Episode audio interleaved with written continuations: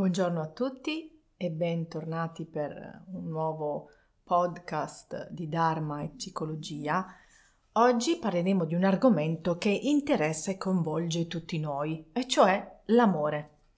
In particolare cercheremo di capire oggi perché in nome dell'amore accettiamo compromessi amorosi, ferite e anche delusioni ripetute. La domanda che mi viene fatta più spesso, sia per email che durante le sedute di psicoterapia, è perché pur cambiando partner trovo persone con caratteristiche simili e pur desiderando una relazione stabile mi imbatto in partner poco disponibili o sposati? Durante i miei anni di studio di psicologia iniziai a studiare questa interessantissima, questo interessantissimo argomento che è l'amore. Ovviamente secondo un punto di vista psicoanalitico, quindi devo ammettere che da una parte fu un po' deludente scoprire l'amore secondo la concezione psicoanalitica perché mi eh, ruppe un po' l'ideale romantico che avevo no, del discorso amore, ma dall'altra parte è stato anche molto liberatorio perché sono riuscita a comprendere le magiche dinamiche e i meccanismi psicologici che fino ad allora mi creavano ombre e dubbi. Ed è un argomento meraviglioso secondo il punto di vista psicoanalitico e anche molto complesso. Ad esempio, faccio alcuni esempi, la psichiatra e psicoanalista uh, freudiana Lucie Cantain dice quando sei innamorato, sei innamorato dell'immagine che pensi che l'altro abbia di te, l'immagine riflessa dall'altro. Quando sei innamorato, hai trovato qualcuno per rafforzare la buona immagine di te stesso. Un'altra uh, frase che mi ha colpito tantissimo negli anni fu quest'altra dello psicanalista uh, Jacques Lacan Amare è perdersi in un labirinto. L'amore è labirinto. Per i sentieri dell'amore ti perdi, ti perdi. E a proposito di Jacques Lacan, mh, mm, voglio proprio entrare nel discorso maggiormente grazie a lui. Perché ho scelto Lacan? Eh, Lacan è veramente è stato molto molto particolare eh, come psicoanalista, anche molto complicato da, da comprendere, ma di un fascino incredibile. È stato uno psicanalista francese nato a Parigi nel 1901 e eh, ha lasciato il corpo nel 1981 e, ed è stata una grandissima scoperta. Lacan diceva ad esempio che il rapporto sessuale non esiste. Non è cioè mai possibile fare uno con l'altro attraverso la sessualità. L'uomo e la donna conservano infatti una loro diversità incolmabile pur nel rapporto sessuale, che dunque a rigore rapporto non è. E ehm, questo va un po' uh, in controsenso con la visione tantrica dell'unione, ma effettivamente se andiamo a studiare il tantrismo uh, andiamo a vedere che l'unione, quindi il diventare uno con il maschile e il femminile, è in realtà questa unione con il proprio interno attraverso la sessualità con l'altro partner, quindi con l'uomo se siamo donne con le donne se siamo uomini, e attraverso un processo meditativo di notevole impegno si può arrivare a questa unione, ma le tecniche sono veramente lunghe, complicate e richiedono tanta, tanta um, pratica meditativa. Quindi in questo senso, in termine psicoanalitico, capiamo bene il perché Lacan dice che non esiste questa unione, perché non è nel classico rapporto sessuale che riusciamo a trovare, anche se la cerchiamo poi fondamentalmente nell'unione con l'altro. L'uomo è attratto e gode del pezzo di corpo della donna. Quel divino dettaglio che rivela la nostalgia del primo oggetto d'amore, la madre. La canna inizia così ad addentrarsi nel mondo della sessualità barra amore maschile e della sessualità amore femminile. E su quello femminile la domanda d'amore. Ecco questa spiegazione chiarissima di come l'uomo e la donna vivono la sessualità e quindi di conseguenza anche l'amore. Che cosa può consem- compensare questa disimmetria fondamentale dei sessi? Usando le parole del, del maestro francese, cosa supplisce quindi all'inesistenza del rapporto sessuale? La risposta è l'amore. L'amore, quello corrisposto però, quello che fa sì che l'amante sia anche l'amato, permette quindi il rapporto fra i soggetti. E che cosa si ama? Si ama l'eterogeneità radicale dell'altro, si ama l'altro in quanto altro, quindi al di là delle qualità che possiede, ma semplicemente per se stesso. Pensateci, quando voi siete innamorati, di che cosa siete innamorati? Sì, potete dire il carattere, il viso, lo sguardo, le mani, la dolcezza, ma in realtà è per se stesso che siete innamorati. Desiderio e godimento non si trovano più in opposizione, ma grazie al miracolo dell'amore si allacciano. Ok, allora, fino adesso magari è stato un discorso un po' complicato perché come vi ho accennato all'inizio, Lacan um, Può sembrare complicato, ma in realtà in queste poche parole che vi ho detto c'è una grandissima spiegazione e descrizione. Ma se l'amore è un miracolo, perché alcune persone sembrano sempre attrarre il tipo sbagliato di partner? Forse sarà successo anche a te in un periodo della tua vita, o forse ti trovi in questo momento in una relazione che ti crea dolore e confusione e non sai come chiudere. Nessuno sceglie volontariamente e consapevolmente un partner cattivo anche se normalmente tendiamo a proiettare i problemi solo sul nostro partner. E questo io durante mie, i miei incontri con i pazienti, quando parliamo di questi argomenti e quindi quando elaboriamo delle dinamiche relative a rapporti di coppia, rapporti sess- sessuali, cerco di portarlo e di mettere luce, no? Il punto da osservare è principalmente dentro di te, anche se sembra che tu stia facendo tutto bene, ad esempio, come ti avvicini all'amore, ha comunque delle dinamiche che sei tu che cerchi e che crei. Innamorarsi è innegabilmente piacevole. Quindi non sorprende che cerchiamo quella sensazione così profonda, così illusoriamente di unione, ma cosa provi quando cerchi un partner? Cosa ripeti a te stesso quando conosci una nuova persona?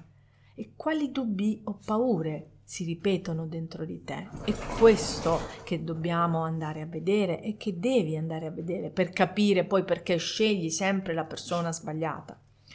Uno dei nostri bisogni più essenziali come esseri umani è amare, ma anche essere amati. Quindi dal momento che siamo programmati per le relazioni, e, ehm, e dal momento in cui entriamo anche nel mondo si potrebbe pensare che sarebbe facile scegliere partner adatti a noi. Ma in realtà molte persone scelgono ripetutamente il partner sbagliato e finiscono per sentirsi infelici e forse completamente addolorati nella loro relazione. Vi assicuro che ce ne sono tantissime di persone che sono addolorati nella loro relazione. Per alcuni è facile abbandonarla questa relazione malsana quando non va bene, ma per tantissime altre non è così facile. Quindi molte persone rimangono nelle relazioni e sono persino consapevoli della loro infelicità, poiché sanno in fondo che il loro partner non è quello giusto. Nella mia pratica psicoterapeutica, due dei temi più comuni che sento tra i miei clienti quando discutono di relazioni romantiche sono perché continuo a scegliere il partner sbagliato? Perché rimango in relazioni che mi rendono infelice? Queste sono solo alcune delle domande eh, importanti e complesse a cui è possibile rispondere solo quando diamo un'occhiata a noi stessi. Ci sono molteplici ragioni che motivano il modo in cui scegliamo i nostri, i nostri partner e anche perché rimaniamo in relazioni senza uscita. Alcune di queste ragioni sono sono consce, mentre, mentre altre sono inconsce.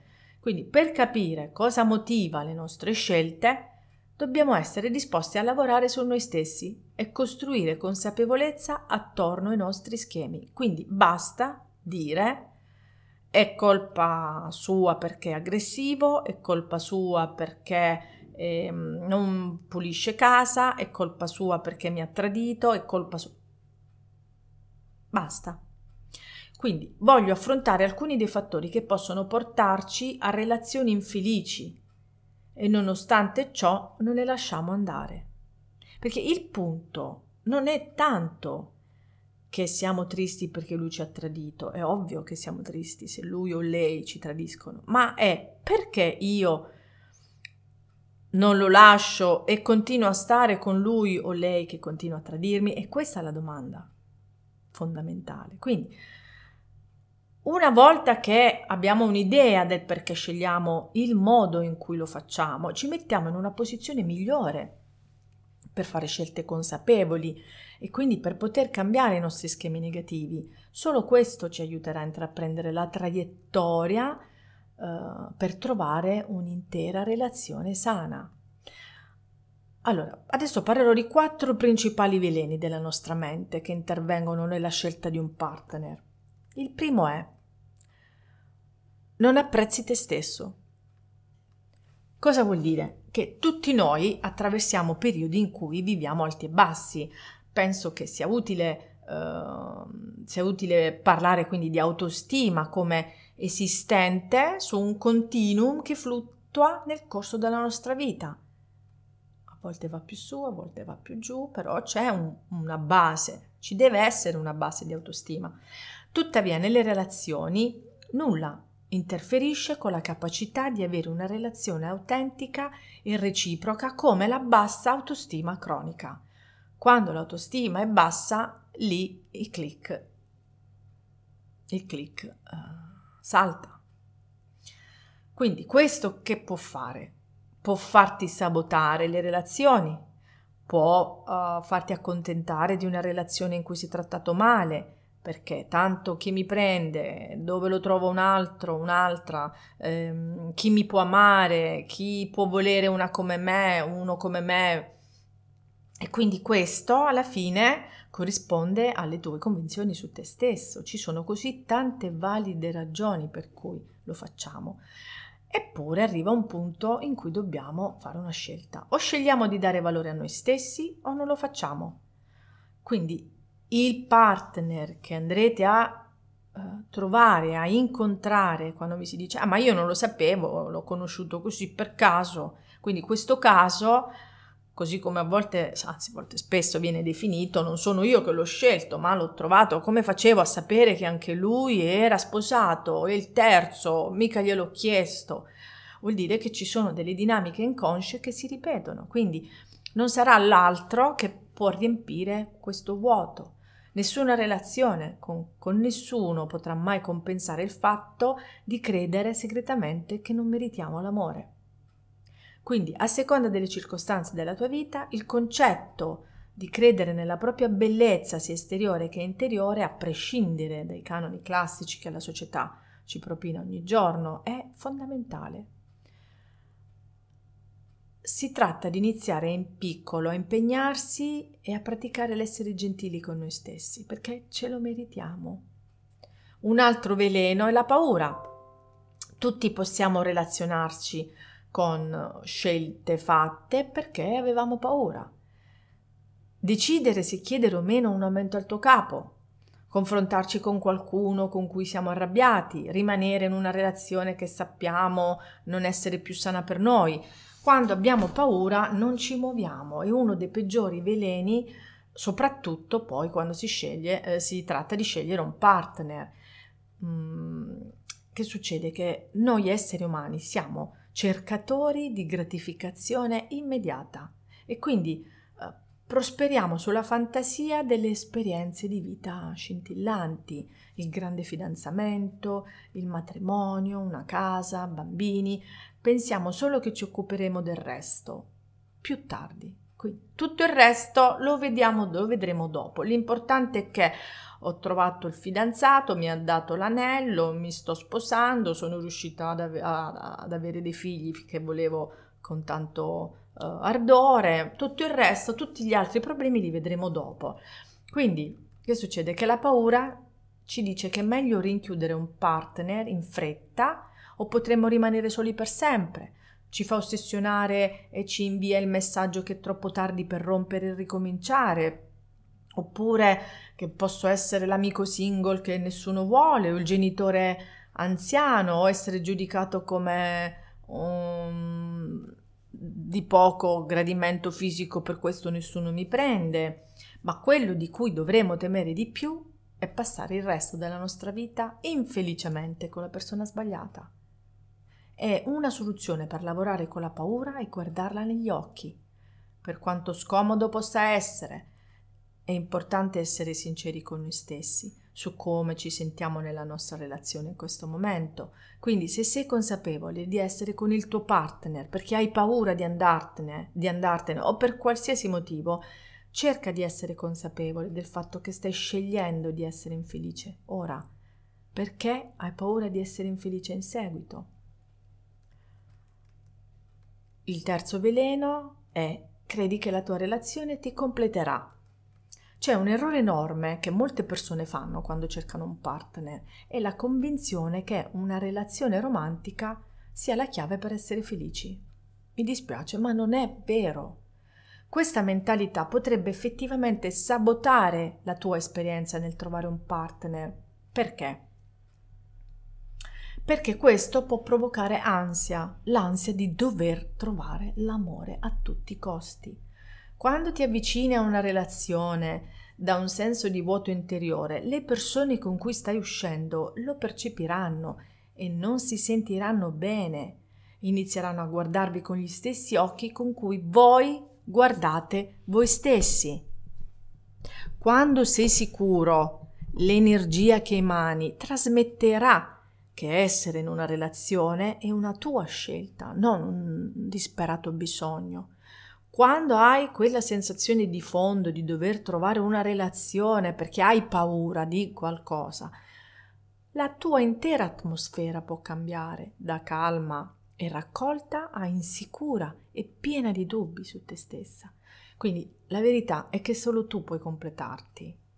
E con ciò intendo dire che il compito di guarire il proprio vuoto non può essere affidato ai nostri partner. Questo è un lavoro personale che se lo lasciamo in sospeso ci seguirà, ti seguirà da una relazione all'altra. Ecco perché alla domanda perché scelgo sempre il partner sbagliato, perché quel tipo di dinamica ci segue. Molti di noi scelgono partner che ci aiutano a rimanere nella nostra zona di comfort, anche se quella zona risulta essere poco desiderabile. L'altro veleno è il tuo sé ferito sta richiamando situazioni complicate. Avevo un amico dico avevo perché non lo vedo più lo, da anni, un, inglese, che era, uh, mi colpiva perché ogni volta che parlava di qualcosa ci metteva la parola drama, il dramma. Lui continuava a dire che ognuno di noi metteva il dramma e questo è. Sei attratto dalle persone che vuoi aiutare a tutti i costi? Senti questo, lo senti questo richiamo? O sei attratto dall'aspetto del progetto di una relazione in cui puoi aiutare il tuo partner a cambiare meglio? Se senti di eh, rispondere sì a queste due domande, potresti scegliere il partner dal tuo io ferito. Il sé ferito è la parte di te che si sente incompleto o danneggiato è la parte che ti fa dubitare del tuo valore o ti fa pensare di essere imperfetto e quindi che succede? Ti chiedi sempre se vale la pena amare. Quando metti le tue energie nell'aiutare il tuo partner a guarire dai suoi problemi, è un modo per te per recitare inconsciamente come desideri essere trattato, quello che in realtà tu vuoi per te. Ecco perché ti impegni così tanto a darlo all'altro la pazienza, l'amore, il supporto che offri al tuo partner è un desiderio inconscio di ciò che desideravi nelle tue prime relazioni.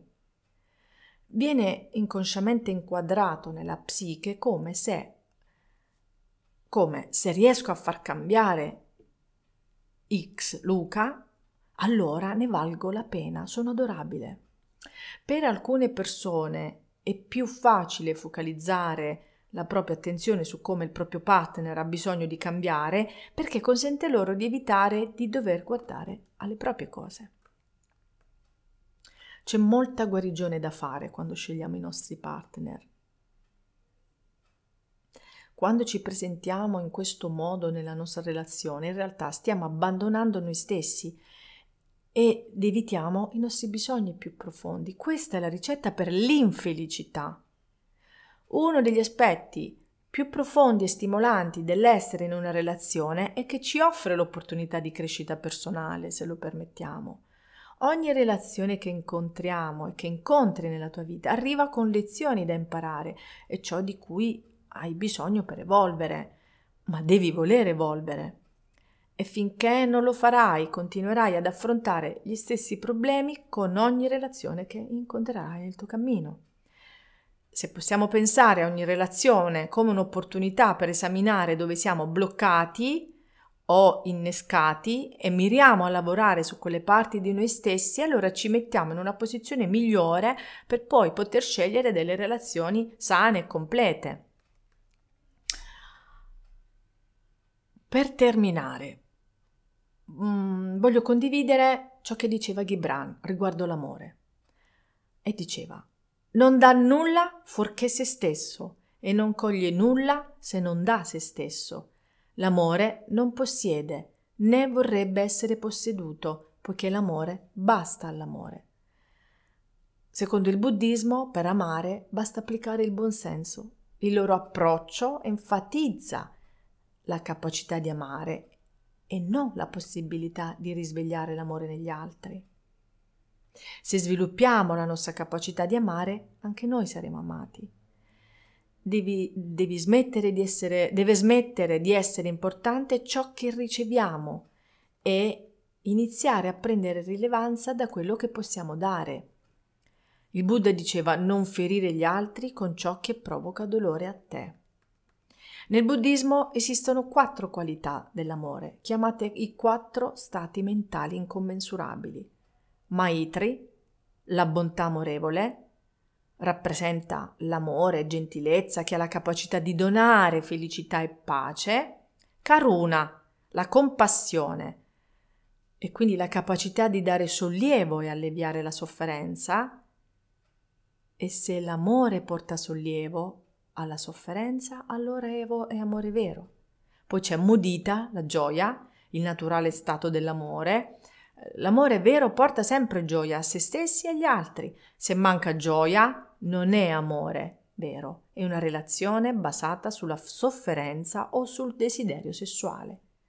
E poi c'è l'ultima Upeksha, rappresenta l'inclusività, l'equanimità. Quando si ama veramente, nulla è escluso dal nostro amore e ne traggono beneficio tutti. Si è liberi dall'attaccamento, si diventa uno con l'oggetto del nostro amore, non ci sono barriere. La tua sofferenza è la sua sofferenza, la tua felicità è la sua felicità. Spero che questo argomento vi abbia donato degli spunti su cui riflettere. Grazie per aver seguito un altro podcast di Dharma e Psicologia. Che tutti gli esseri dell'universo possano essere felici.